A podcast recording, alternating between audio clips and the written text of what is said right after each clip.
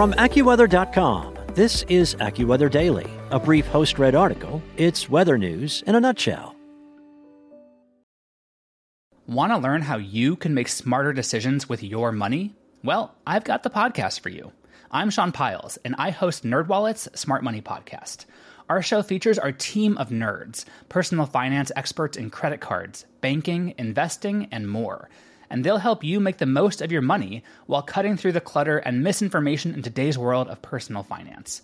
You'll get clarity on strategies to help you build your wealth, invest wisely, shop for financial products, and plan for major life events. Listen to NerdWallet's Smart Money Podcast wherever you get your podcasts. From AccuWeather.com, this is AccuWeather Daily, a brief host-read article. It's weather news in a nutshell.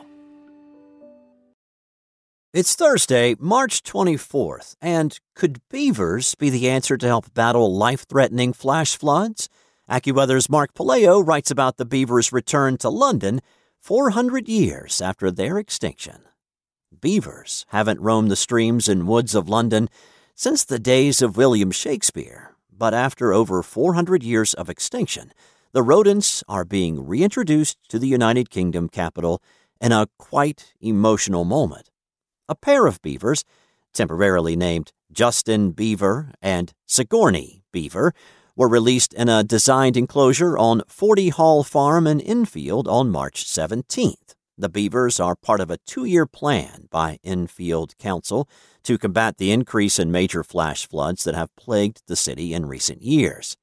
In February, Bob Ward, deputy chair of the London Climate Change Partnership, said the flood risks have turned life-threatening due to the city's outdated drainage system. There is now a real risk of people drowning, particularly in basement flats, if a major flash flood occurred in the middle of the night, he told The Observer.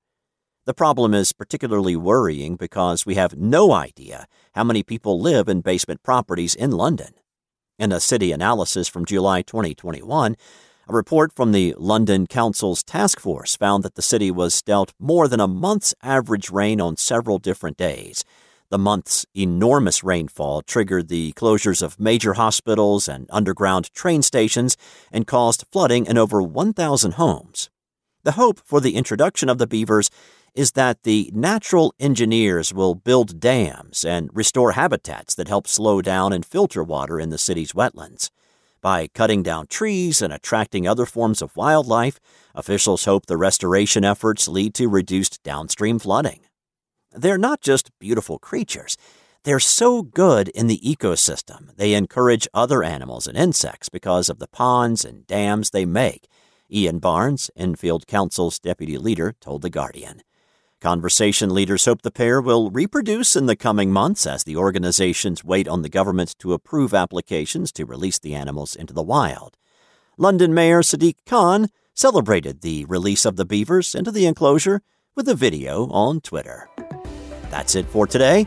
For your local weather at your fingertips, download the AccuWeather app. And for other great stories like this one, check out AccuWeather.com.